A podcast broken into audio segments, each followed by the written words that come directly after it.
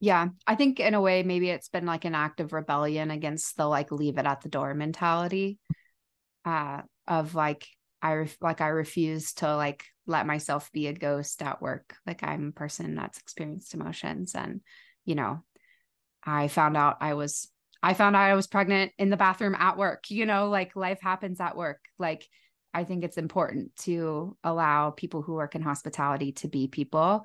Um, and so I, yeah, I think a lot of my storytelling has been a bit of an act of rebellion against against that. Hey everybody, welcome to the Decoding Cocktails podcast. I'm your host, Chris LeBeau. At the ripe age of 38, I left my former career behind and joined the hospitality industry. Since then, I've been on a rapid journey of learning, meeting all sorts of great people, and this, this podcast is my chance to bring you along with me. Whether I'm interviewing somebody that works in the industry, another enthusiast, or occasionally stepping back to share what I'm working on or my thoughts. I'm so glad you're here and so, with that aside, let's get into today's episode. What's happening, everybody? Welcome back for another episode of Decoding Cocktails 2024. Here we go. Let's let's roll into it. Uh, I'm very excited today to be able to bring you a conversation with Alex Jump of Focus on Health. Alex and I had this conversation several months ago, and uh, I asked her permission to kind of air it early in January. One, we're going to talk about uh, some alcohol free stuff today, but we're also going to talk about with the ending of the year and beginning of a new one, a lot of us, in addition to, you know, saying, hey, I'm taking the month off, I want to drink less, I don't want to drink at all. Um, many of us, uh, it's a, just a time for reflection in general. And part of what I appreciated about Alex's story is that she looks at her life uh, not just as a spirits and mixology professional, but really as someone. Uh, how does she bring her whole self in a way where she can still get her job done? But how does she bring that all to work? You'll hear it in part of our conversation today that, you know, when she moved to Denver many years ago, she was on her own, coming out of a relationship, and she started just talking about her own struggles with mental health more, and people really responded to it. And that kind of let her know that maybe it was okay to not just feel like she needed to be some a bartender, but a whole person online. And so, uh, hopefully, good for all of us as we think about the type of person we want to be in a new year. Um, beyond that, we'll talk about more industry focused things like shift drinks and when is drinking at work perhaps okay, and when should that be reevaluated? How do we, especially for those of us in the industry, if we want this to be more of a profession, what do we do to make sure we're taking it as seriously as possible when we're at work and, of course, having a good time? With so much of Alex's work being focused around alcohol free spirits uh, and low and uh, low and no uh, low and no proof, I'm tripping over the terms, doesn't matter but she's going to talk about what do, how do we think about what is in the bottles of these alcohol-free spirits? And when we take them out beyond the ethanol itself what do we need to perhaps put back into our alcohol-free drinks to ensure that they taste just as good as those with uh, booze in them? Alex is going to give you a couple of resources you can look at uh, for people you might want to follow online some books. She is, of course, would be delighted, and Focus on Health would be delighted to help you out with any of your pressing needs we're also going to get to something I think is just really important too that with the rising prevalence of uh, alcohol free spirits, for, for me, myself, and for many people I see all the time, we're out having uh, an evening and suddenly we just order one because we feel like we've gone far enough or tonight we're laying back. And Alex is quick to say that a lot of bars are leaving money on the table if they don't have a nice array of alcohol free options. So, something to think about for all the restaurateurs out there. Uh, if you want to keep up with Alex, again, there'll be links to all this, many, many links today in the show notes. Uh, she is at, uh, so it's on Instagram, is at AXL Jump, and Focus on Health is at FO Health, are those Instagram handles. So enjoy this conversation with Alex.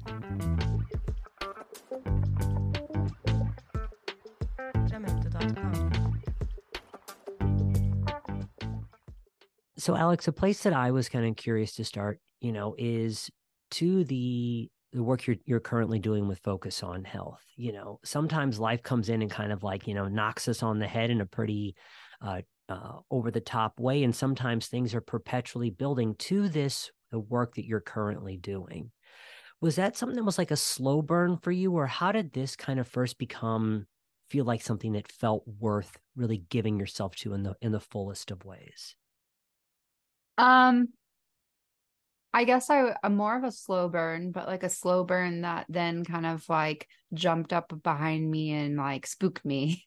Uh like uh I didn't realize it was there. So um I guess it all started with me not necessarily consciously, but just you know, by by not making any specific decision to do so, but just on social media in my own way, starting to be very open about my struggles with mental health. Um, or and you know, maybe maybe my successes too, just my experiences, I guess we'll say. Um, and that was like in 2018 um, and 19. I I just went through a lot of personal life changes. I started working at Death and Company in Denver. We opened that bar in 2018.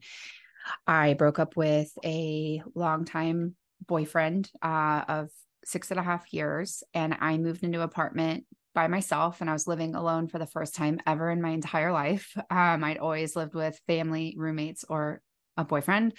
Um, and I was living in a city that I was still pretty new to. And so, you know, it's like this just kind of like my life is my life is kind of all about me for the first time and I'm experiencing life in a different way as like a young adult living in a new city and whatever. So, you know, I had I just had a lot going on and just was very transparent about it on social media and there wasn't really any like motive necessarily except for as I, you know, as my career started at Death and Co, I started to notice that more people were paying attention to what I was doing online and I just felt this kind of calling to be more transparent about my mental health experiences because I wanted people in our industry to recognize and know that we're all human and we all kind of go through the same struggles no matter where we work or live or you know no matter what kind of perceived success we may have we're all still human. So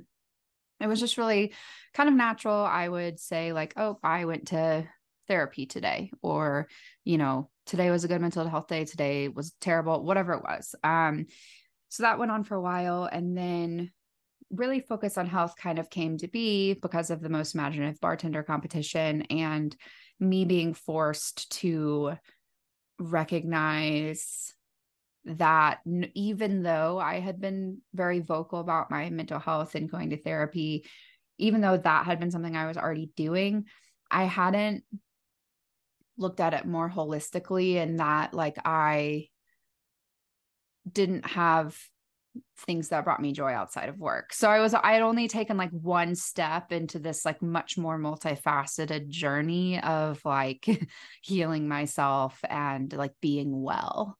Um and so yeah, focus on health kind of was not I'm not forced to come to fruition, but was really kind of catapulted into fruition through the MIB competition and pitching it for that.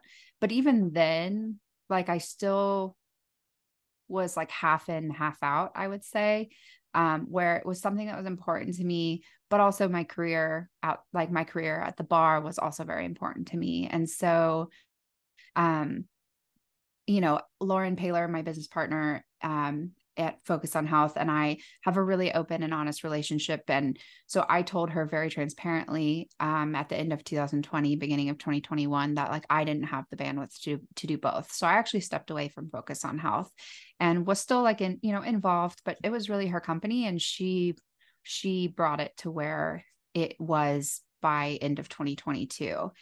Um, and so in that way it was like a slow burn um, but then by 2020, end of 2022, I had, well, really by early 2022, I had realized that there was more there that I was very interested in and that I, you know, I could maybe have everything um like I could have everything that I wanted without the guilt of choosing what I wanted or like choosing me and so then I realized that, you know, I did want to like give my all to focus on health and to the passions that I have around like well-being. Um, so I started looking into ways to make that happen. So I quit my job, I went freelance, I started doing consulting work so that I could also take back on the kind of full workload of FOH, which worked out really well for me in LP because around that time is when Drink Masters came out. So it was like our positions completely flipped where she kind of no longer had the bandwidth and I was ready to take it back on. And that was, um, that was, you know, really great for us. Um, and then I wanted to figure out how I could professionally move in that direction too. So I like looked into a couple of different programs around well-being, some that were like um, certificate based and and then ultimately decided to go back to grad school to get a master's in public health uh, concentrating in population mental health and well-being so that i could push that boundary a little bit further. Sorry that's a very long-winded answer to your question. Personally think that's a great answer. Uh, so a quick thing yeah I, I don't know that uh, you would have continued such a thing if it w- didn't feel validating. But I know for some people, and part of it is we have to have the the courage ourselves to do it. But for sharing those things that like, and again, yeah, I got we, I talk with my parents about the fact that you know people didn't talk about going to therapy, even if they did go to therapy when they were growing up. You know, yeah, and as you shared those things did you do you ever feel like i mean because the internet can be both a, a generous and a uh you know an uncaring place like was it a thing where you just try to like block out any you know hey let's get back to making drinks or how did you find the reception to that just for other people out there who could be thinking about sharing whatever angle of their story that doesn't feel so centric to uh, like aligned yeah. Uh yeah i mean i think i'm really i'm really lucky people were very receptive to it and what i what i honestly found and what gave me the courage to pursue focus on health was that as i started sharing my experiences i really found a community of people who uh, who needed to hear it or wanted to hear it or just appreciated that somebody else was sharing it because it helped them feel less alone. And so a lot of people would reach out and say like I really appreciate you sharing that experience because I've been going through something similar and it made me feel less alone or like you sharing your experience made, me feel more comfortable sharing mine um, or whatever it may be. And so that gave me that was a lot of really positive feedback that helped me feel very comfortable in in moving forward with that uh, I think I'm also just like a naturally, I'm a pretty open person. Um, and so that may, you know, what's right for me may not be right for other people. And there are certainly things that I shared online that, like, you know, my like my mother or you know my parents were like maybe felt like were a step beyond what they you know what they wanted me to share not because they didn't want me to be my authentic self, but because they were afraid that, you know, somebody would use it against me or you know like like so for instance um like i've been very vocal on social media about the fact that i got an abortion uh, in 2019 um and that's something that i felt very compelled to share because very similar to you know mental health um i think that a lot of people go through those experiences by themselves and feeling like they don't have anybody that can relate to them um, and so i felt very compelled to share share that experience and like that experience specifically like my mother was like not thrilled that i shared and not because you know i mean well it is private and she was obviously like you're allowed to have a private life but more specifically she was worried that somebody would try to hurt me. Um and so you know like i but i'm okay with sharing that. And i don't think that that means that everyone should feel like they have to share things that are very private if that's something they want to keep private that's okay too. But for me i found a lot of power in being able to create a community around me that that wanted those stories. Um, and i've i guess i've just found a lot of power in storytelling in general and I, we've incorporated a lot of that into focus on health. Um, just storytelling allows people to heal and it allows communities to like create a better future and i think that without telling our stories then nothing will change you know nothing will get better. So i think it's important. Agreed. I think uh, we, we we all you know at times feel on our our island and i i i love that you guys have taken this approach because yeah it's like we are people of the industry, and yet we are people at the same time. And things that we have brought to work, you know, from childhood, from life, or things that are happening at work are all the things that dictate how you behave then and later and feel. And I think it's wonderful that we are talking about how do we hopefully make this because we want to talk about how do we make this a more sustainable career financially and whatnot. Yeah. But also, it's like, how do you make it so it's not so taxing on the body, but also on the soul? Yeah. I think in a way, maybe it's been like an act of rebellion against the like leave it at the door mentality uh, of like, I like I refuse to like let myself be a ghost at work. Like I'm a person that's experienced emotions and you know, I found out I was I found out I was pregnant in the bathroom at work. You know, like life happens at work. Like I think it's important to allow people who work in hospitality to be people. Um, and so I, yeah, I think a lot of my storytelling has been a bit of an act of rebellion against against that. Yeah, and I think uh oh, there's a book I'm thinking of, and I'll if I don't remember it, I'll I'll send it to you because it's it's it's it's an it's an interesting take on things. But um, but yeah, it's like you could you can still be a professional when you're interacting with the guest, but to act like you can just shut it down at the door, it's like no, it's it's still in there. Um, yeah. It's just a question of how are you coping with that, managing that, uh, irrespective of if you still need to to the guest. Hopefully, try to be a good person, but realize like that is still very much inside you at that point in time. Yeah.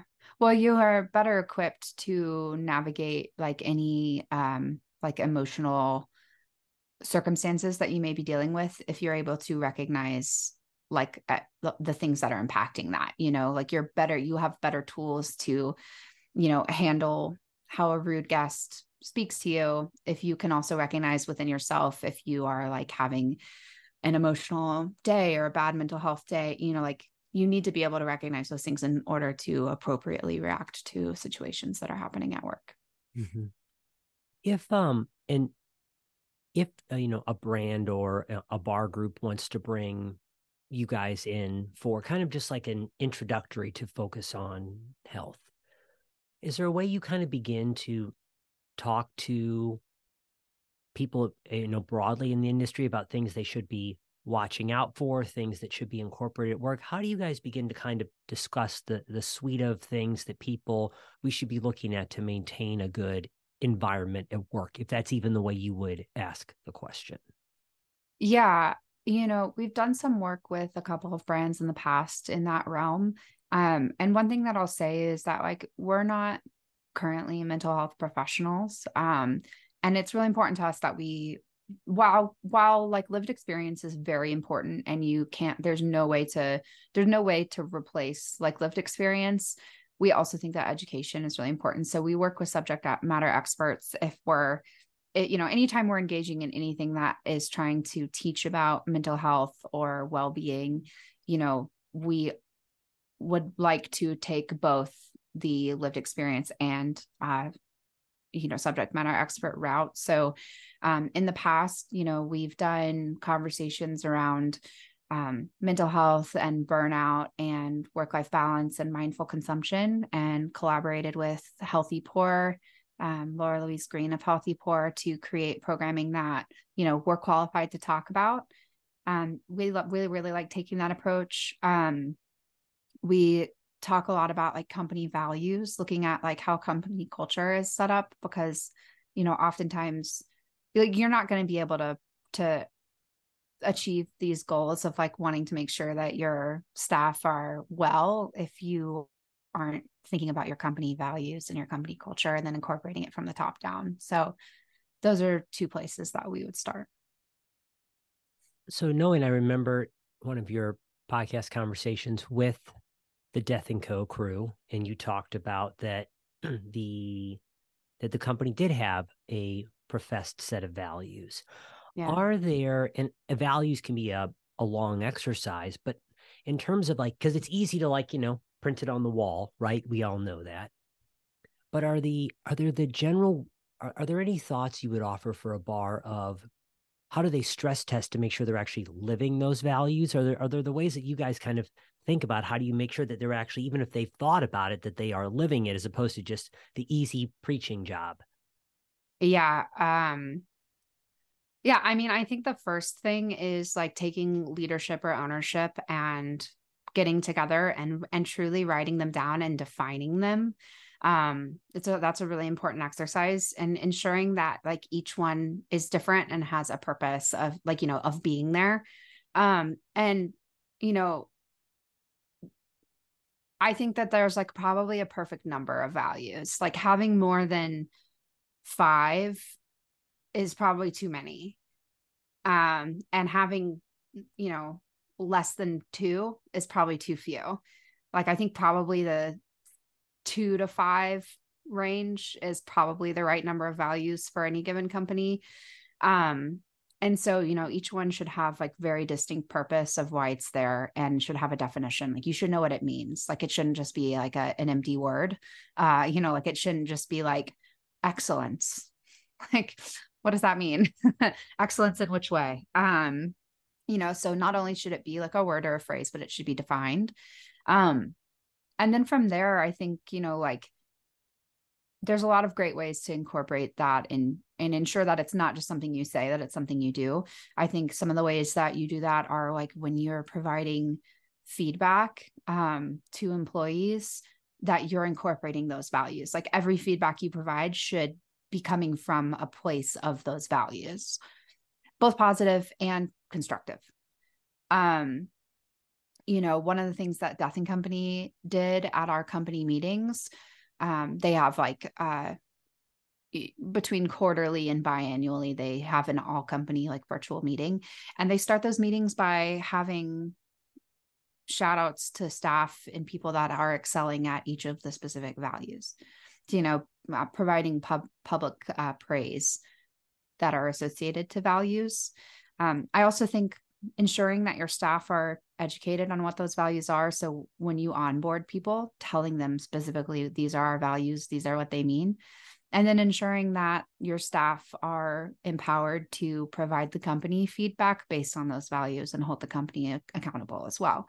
If you, you know, if you're going to have values, then not only should you hold your staff accountable to them, but your staff should hold you accountable to them as well. Um, and I, I think, you know, every so often you should be reevaluating those values and ensuring that they are still in line with your company mission um, and it's okay to update them if they're not you know? Um, i think that's a great place to start. I think if you are a company that doesn't have values and you feel very lost uh, one more time i'm just going to shout out Healthy Pour is consulting you know on these things and can come in and create company values with you based on your company's mission and goals well, first we'll be sure to link to Healthy Pour in the show notes. And yeah, I oh, there was something you said that I yeah, I think in our industry as we have grown and continue to grow it up, one of the things that is so seemingly common is like, oh, so and so called in, like what what, you know, extra can we get to fill in or, you know, hiring somebody and like put them on the line right away, right? Mm-hmm. And mm. you clearly need to make sure you can take care of the guests that are coming in but you know how many businesses really have any proper onboarding because they're so used to just water's coming yeah. over the side of the boat. And so just fire now. Yeah. Yes and clearly we need to make sure we don't have a conditions when you lose someone that that the rest of the staff can't manage but um yeah reactive fast hiring i'm sure is a great way to make sure that things continue to spiral at that point yeah, it's a tricky place to be in. Uh, it's kind of like a lose lose situation uh, that I've put a lot of thought into how could it be better for this industry because my partner also owns two bars in Denver and especially through covid like a lot of bars were struggling with the same thing which was people being out sick all of the time and inevitably the people that ended up having to cover those shifts were were managers and they got the brunt of you know the extra hours the you know the extra shifts the working positions that you know made them less effective at the work they were actually supposed to be doing. And so i thought a lot about like how do we fix this? Um, and i don't have an answer to that right now but you know it is really tricky because you don't want to be overstaffed because then your staff aren't making money.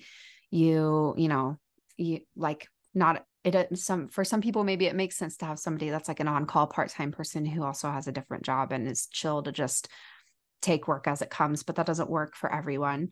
You know you can't just rely on your managers to cover shifts all the time because then they're not able to do their manager work.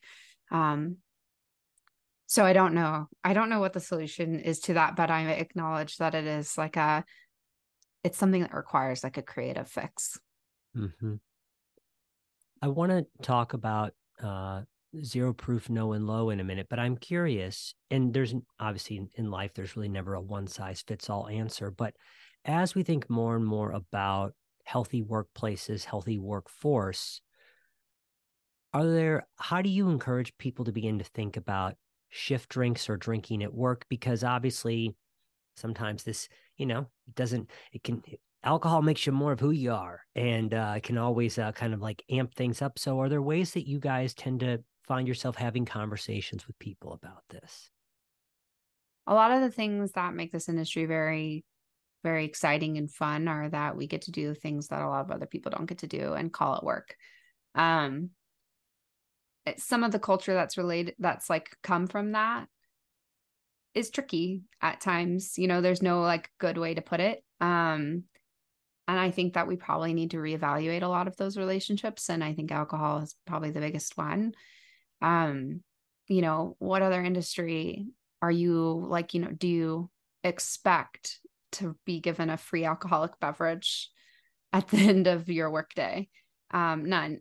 There's no other industry where you know it would be expected um to be given a free alcoholic beverage when you clock out. Um i think that you know shift drinks unfortunately are leading to a lot of very dangerous situations for people who work in hospitality.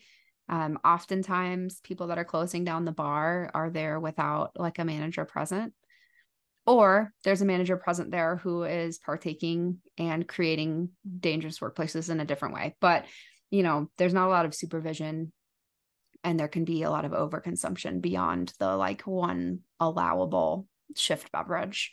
Um, so we're we're kind of creating spaces for ourselves that are very dangerous, and we're unwilling to give them up because of principle or what we think we deserve, um, and would rather hold on to these kind of troubled, uh, you know, spaces that are putting us in danger. Um, I was talking to, um, I think I, I was saying this to somebody else the other day, and I'm I'm pretty sure that it was Chris Elford and Anu um, from Seattle who own a handful of bars. We did a pop up at Tradewinds Tavern in March, which they just closed, unfortunately. But I think that it was it was them that was saying this and if it wasn't you guys i'm sorry for saying that it was um but i'm pretty sure it was uh, and they were saying we don't do shift you know we don't do shift drinks like why would we what we're going to give you an alcoholic beverage and then just like send you out off on your way to like drive home or you know whatever like that doesn't make you know go have a drink somewhere else uh I think that that's completely reasonable. I think that we should probably, you know, grow up a little bit and like rethink what is important to us. Um, uh, there's a uh, restaurant in Chattanooga, or in, oh my gosh, I just said Chattanooga, like that's where I still live, Denver. I lived here for seven years. There, there's a restaurant in Denver that stopped doing shift drinks and they calculated the money that they were saving and they put that money into a staff fund that could provide other benefits. And all of their staff you know kind of signed on to that. Um, i think that that's amazing and a very mu- a much better way to allocate resources and provide people what they need. Um, yeah i me personally like i i reevaluated my own relationship with alcohol at work in 2000 and early 2019 um, because of a coworker who really kind of like snapped me into reality really quickly about what it meant to be a professional, what it meant to be, you know, the best, which was very important to me.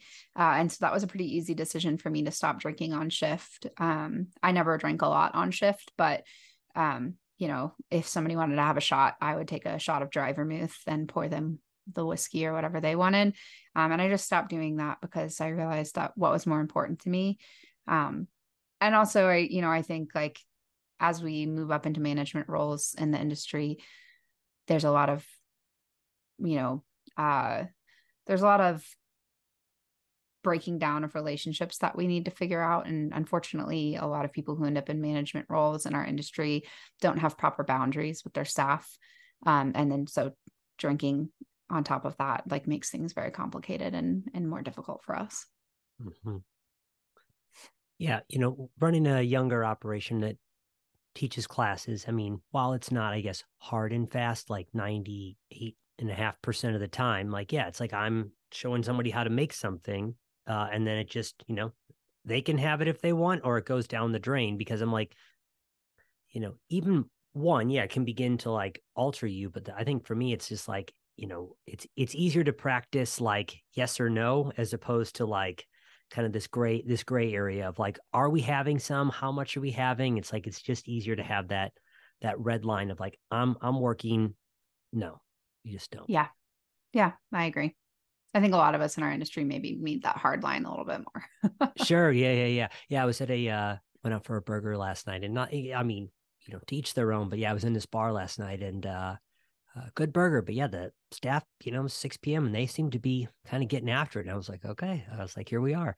So, uh, so yeah, plenty, plenty of, plenty of room for improvement potentially at times. Um, so, you know, with obviously the rise in demand for no and low and zero proof beverages one of the things i was just first interested to think about was you know it could just be that that people were shunning it but why do you think it was that we were just so bad at zero proof drinks for so long? Because i mean yeah like i mean uh you know not only the term mocktail as we always talk about it's like oh like it's it's preceded by the word mock but also like it, they they do have this reputation of just being you know just sweet garbage.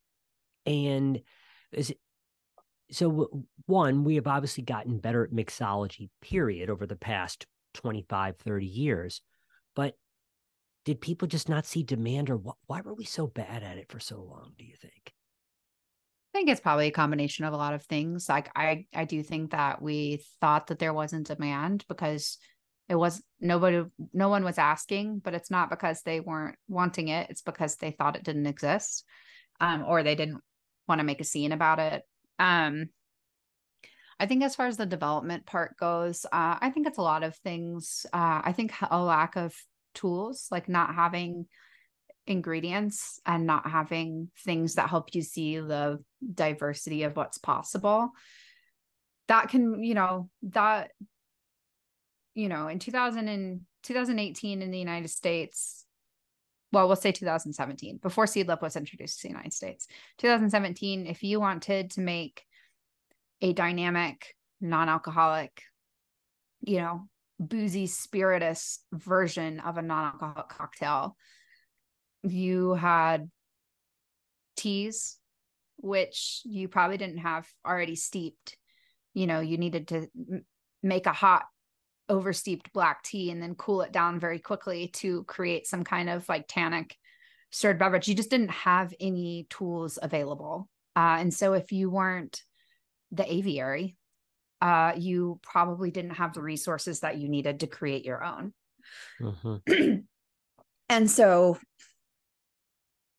I'm not I'm not saying that's necessarily an excuse. I think that a lot of people should have been figuring out ways to make good non-alcoholic drinks it certainly would have been possible you know like you could have made a oversteeped black tea old fashioned and had a small batch of it you know but it's just yeah i think there was a lack of creativity lack of thoughtfulness about it a lack of tools available. Um and so we hadn't really like tapped into our minds of like thinking about what was possible. And then I think in 2018, when Seedlip came to market, that changed a lot of things for a, a lot of bars, not everyone, um, but it started to open the door, I think, and make people think about what could be done.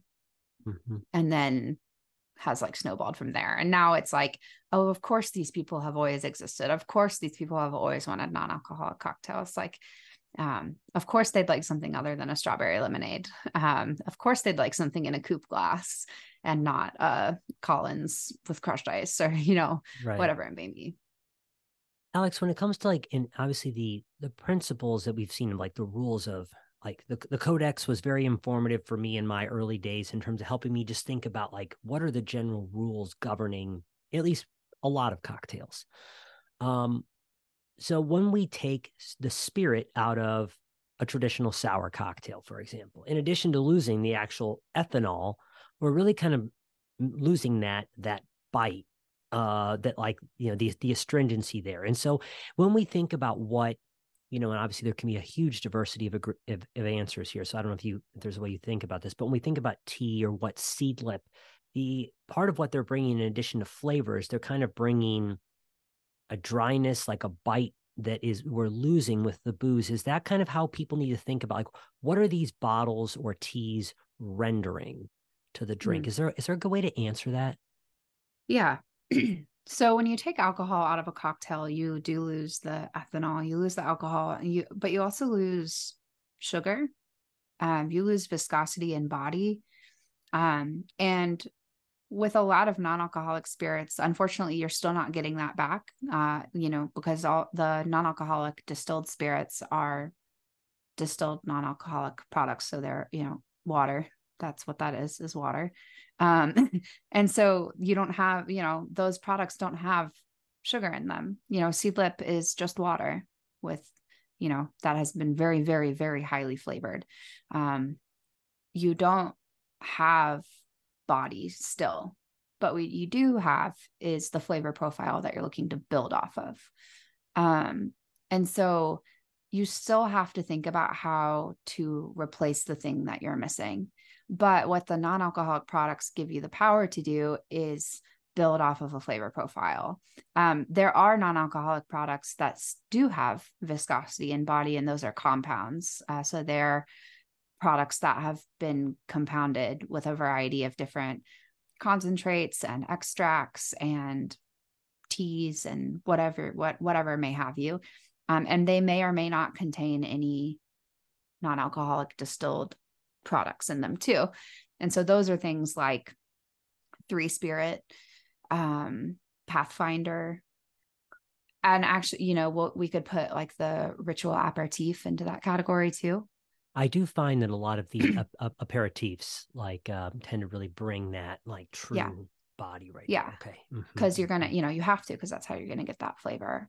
Um, and you know, so so when you're making a non-alcoholic cocktail now that's something you can think about is do i want to use a product that is a compound that has the viscosity that i'm looking for and then build my drink off of that? Or do i want to use a product that is a non-alc distillate and then figure out how to reincorporate the body? Or do i want to use the two of them together and then like i'm getting both? Um the other thing that non-alcoholic some non-alcoholic products do is that they do incorporate capsaicin into their products to give it that heat that bite that you're talking about mm-hmm. um to to kind of mimic the feeling of drinking alcohol um I've noticed that, yeah, in Bears Reposado in particular, it has like definitely that that that heat to it right there.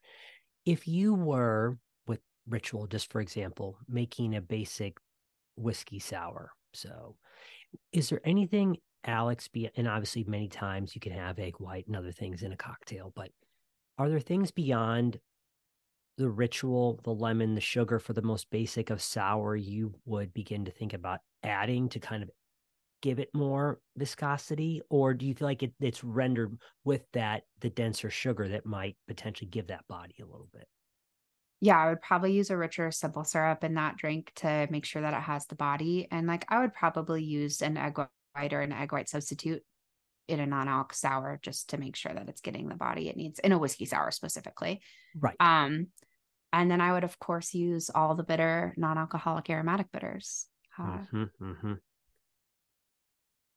And I could I'll look this up. I'll link out to it. Yeah. Um, Okay, cool. I'll, I'll look up what some of the NA bitters are. That's that'd be helpful yeah. as well, right? That there. yeah, all the bitter. They're the they're kind of like the newest ones on the market, and they are delightful. Okay, so great. That's great. Yeah. Obviously, for someone that is in for for someone that is in recovery, whether or not a dash of bitters is going to trigger something for them, it's more the idea that we don't want to send them into like panic over a problem because obviously a dash is, you know, imparting basically nothing. Mm. But I, yeah, I it's think deeply it's, personal. yeah, it's more the consideration of yeah, yep, understood. Yeah, I think that it's just a place that where people should have a conversation. If you don't carry non-alcoholic bitters at your bar, then you know, you should it should be something that is discussed with people that are, you know, ordering a non-alcoholic beverage and make sure that that they are okay with it. And if they're not, then you should be okay with taking them out. Um, but I don't think it, it's something that should be assumed. Just like how, like, if somebody orders a whiskey sour, I don't think you should assume that they're okay with an egg white in it. I think that that you should, you know, you should confirm. Are you okay with an egg white in that whiskey sour? You know, like because of like a standard whiskey sour doesn't actually have egg white in it. That's you know that's a whiskey silver sour. Um, if we're gonna be like a nerd about it, um, you know, so it's it's just taking into that consideration and like recognizing that um everyone's preferences are different and they're allowed to have those preferences and you need to be considerate and ask. Um there's a really awesome bar in seattle called life on mars that they actually put the abv a percentage of every drink on their on their menu. Um they calculate it for each one. And so like they in the past have had like a non-alcoholic cocktail that had two dashes of like Fino sherry in it and they you know list it on the menu and they incorporate that into the calculation of the abv and then they list that on the menu Yeah, and that's been a conversation I've had with a couple people before, and I actually wrote something on it too with uh, a a woman I met here in St. Louis.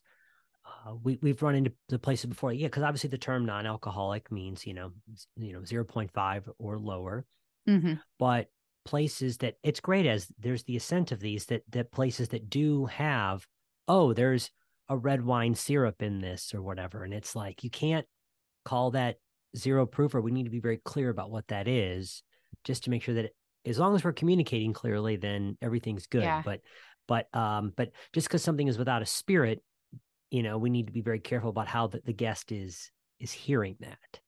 totally yeah yeah and you like maybe want to i don't know figure out how you can figure out how much abv is left in that wine syrup that you made i'm Sure. sure there's a way to you know there's probably like a cook it for this long to i don't know but would be good to make sure that your prep people are doing it right and not just like you know whisking sugar into a cabernet and calling it a day. Calling it a day exactly. Um so at this point in time when you're consulting on or thinking about like where the no and low market is and where it's headed are there hurdles? Is it all upside from here? How do you think about like the future of no and low at this point knowing that none of us has a crystal ball but where where do you think things are headed in your in your mind? Yeah, I mean, we may not have a crystal ball, but there are some like, you know, um, analytics companies that have a closer to a, a crystal bar, ball, and um, you know, they don't see any slowdown in the growth of this category. Um, they see it only going up, and they lump no and low together in one, but they are able to kind of differentiate between the two. And I think that like right now and for the next few years, like non-alcoholic is a is contributing to 90% of the market growth for the no and low category. So it's all non-alc that is really driving that growth right now. Um, so really like I only see it continuing. I think that we'll see a lot more brands come to market and then, you know, in 5 years or so we'll see it level out and the ones that the ones that stick around versus the ones that don't kind of just like any like big trend boom. Um, you know, just like salt like seltzers we saw a few years ago. Um, and then I hope that we start to see more on premise and off and off premise to to be honest, but we'll start seeing more on premise people taking it more seriously and uh, incorporating it into their programs, and then you know off premise creating spaces where clientele can find those products to buy them at home. Um, there's still a lot of work to be done in educating the trade on what these products are and how they're made and how to use them. Uh, and then when that's done, there will be a lot of work to educate the consumer and how to use it as well. or you know bars like it's, it's interesting i know bars that like are very capable at making great zero proof drinks but they don't really call them out as much directly um, or obviously you have places that uh, maybe they, they they carry o- O'Doul's or whatever but uh, you know you need it you need the vibe to fit your bar um, so one obviously i guess if people are thinking about how do i create a menu one i'm sure alex would be very happy to take your phone call and uh, help you build something. But um, are there resources on the focus on health side, or what are there general places you would start reading or listening if you were a restaurateur or a bar owner in terms of how do I think about beginning to add a zero proof program to my bar? Yeah, there are some resources. There aren't a ton right now. So, Derek Brown in the United States, his company is called Positive Damage. He does a lot of social media promotion around non alc. So, that's a good place if you just want to start seeing some of it in your feed. Um, as well, Camille Vidal in uh, the UK. Uh, she has a uh, company called um, La Maison Wellness similarly she does a lot of social media posting around this category and then she does consulting work too um, so those are two where you know just follow them and you'll maybe start to see a bit more of it integrated into your algorithm um, derek also wrote a book called mindful mixology so if you're running some inspiration for recipes that's a great place to go I know Ian, uh, the owner of All the Bitter, he's actually working on another non alcoholic cocktail book right now, which hopefully will come out soon. So that'll be one to keep an eye out for. Um, of course, the aviary has their non alcoholic book, which is maybe a bit more labor intensive or prep intensive than some people have the resources to do. But if you're looking for inspiration, it's a place, great place to go to. Um, and then, yeah, there are uh, there are lots of people working in consulting, such as myself uh, and and others that um, you know, specialize in that. So if, you know, you really feel like you're at an impasse and you don't know how to move forward, uh, we are available, you know, uh, myself, Joshua Gandy on the Focus on Health team in Columbus. He does non-alcoholic consulting. Um, Shannon uh, Michelle in Jacksonville on the Mover and Shaker team. She does non-alcoholic consulting as well. Um, so there are a lot of people that specialize in that. Mm-hmm for people obviously like you know in the the spread of products available can vary dramatically by market but you know when it comes to no and low spirits or the however however you've categorized them like one i have found some of the na bitters to be very easy to work with in terms of conveying that that body right there but if you're thinking about adding something to a home shelf one as we talked about like oh maybe use a traditional sour but a richer syrup maybe an egg white or egg white substitute you know, feel free to mention brands or not, but are there ways if people wanted to kind of think about putting a thing or two on their shelf at home? Are there in some of its taste profile, but just any suggestions for people if they want to build out their their their their cabinet at home? Yeah. So I like to keep it really simple at home. Uh, so for me, having like uh, the Martini E Rossi non-alcoholic products, so they have the Floreal and the Vibrante. Um, the Floreal is like a really pretty floral uh, liqueur, non alcoholic. Um, so can kind of live in the Saint Germain realm, but it's not as elderflowery. It has a little bit more dimension. Um, and then the Vibrante is more like a red bitter. Um, those are both great because they're good just topped with like a tonic or a soda water or a La Croix or whatever you might have in your fridge.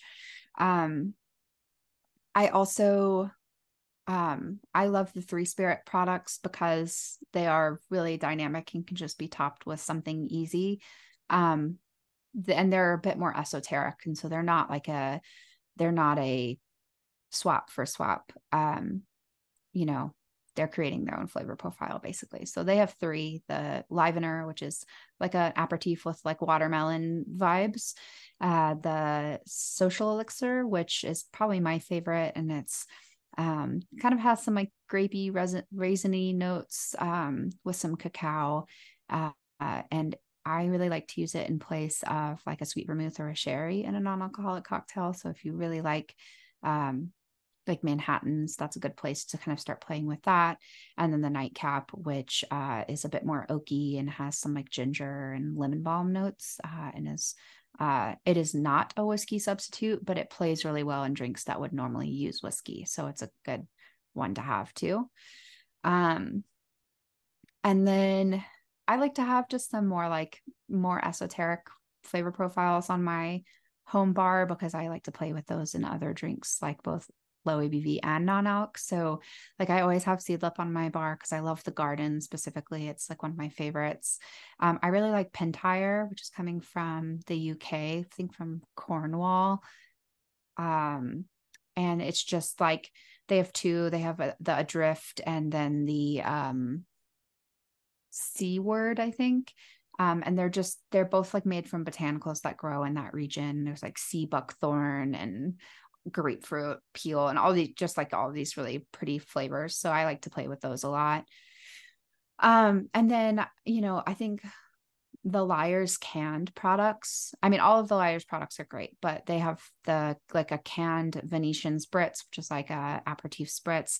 They have like a canned um I think just like a canned like non-alc wine and a gin and tonic. And those are all like great to keep stock in your bar fridge uh, and crack open when you just want to drink and don't want to put the effort into making something currently currently looking at a Lyre's canned GNT right on my shelf right over there. So yeah, no, yeah. they're they're they're great. Um,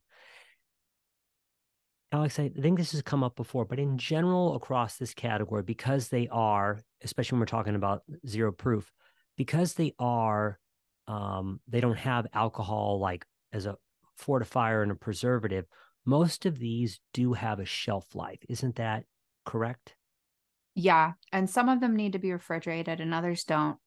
So it's important to look. Um, you know, for instance, Roots, uh, Roots Divino makes uh, Bianco and a Rosso that are like kind of vermouth esque that need to be refrigerated after you open them. But the three spirits products do not need to be refrigerated. But the bottle will say their shelf life. Um, you know, mark it with a Sharpie when you open it so that you know. Um, but also just like check it for flavor and see if it's starting to fall off. Um, and if it is then you know get a new one uh, yeah, but yeah they do they're not like they're not like a bottle of gin like they will expire yeah and a good excuse to uh to remember because like i've been there all the time but like you get excited at the store and you buy something no matter what it is and like a good incentive to come home and play with it a little bit as opposed to like a rainy day thing that you might because I, I I had one of the Lyre's uh, aperitifs that I did use um, but at some point in time, I wasn't using it fast enough, and I pulled it off the shelf, and there was the green floaties right there in the top, saying mm. not so not so good anymore. So yeah, so just something to keep in mind for everybody out there. Yeah. Uh, first, this has been great, and I feel like we've covered a lot. Is there anything we haven't talked about that you wanted to mention at all, other than obviously where people can find you and focus on health online? Anything that's come up top of mind for you? I don't think so trying to rock my brain.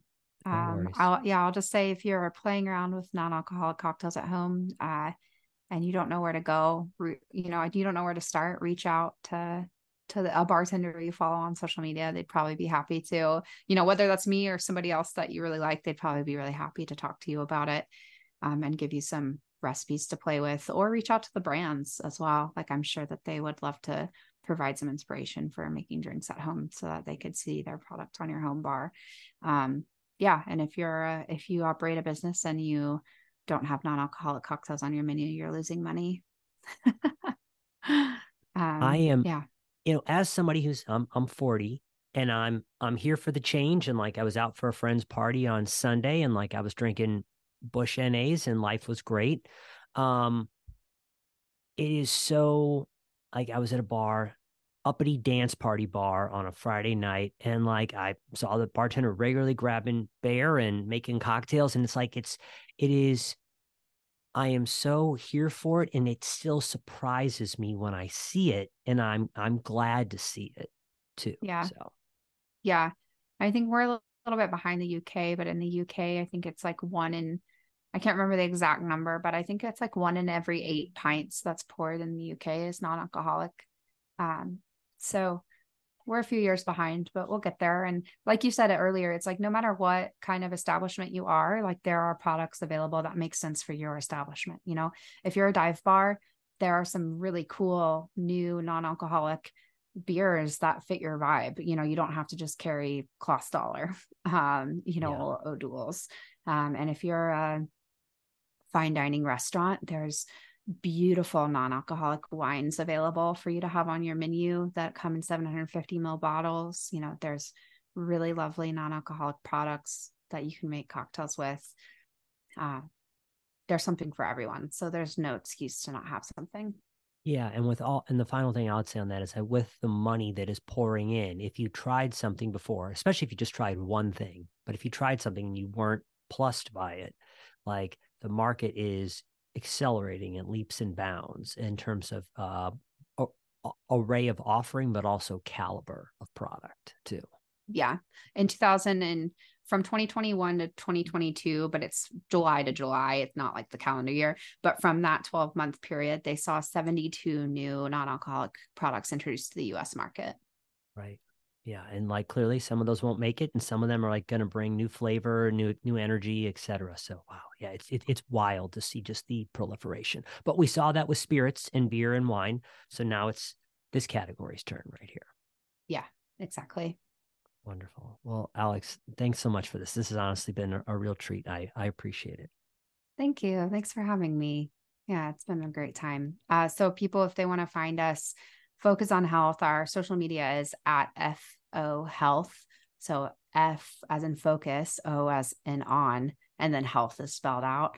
And our website is fohealth.org. And then you can find me at um, Axel Jump on Instagram, AXL Jump.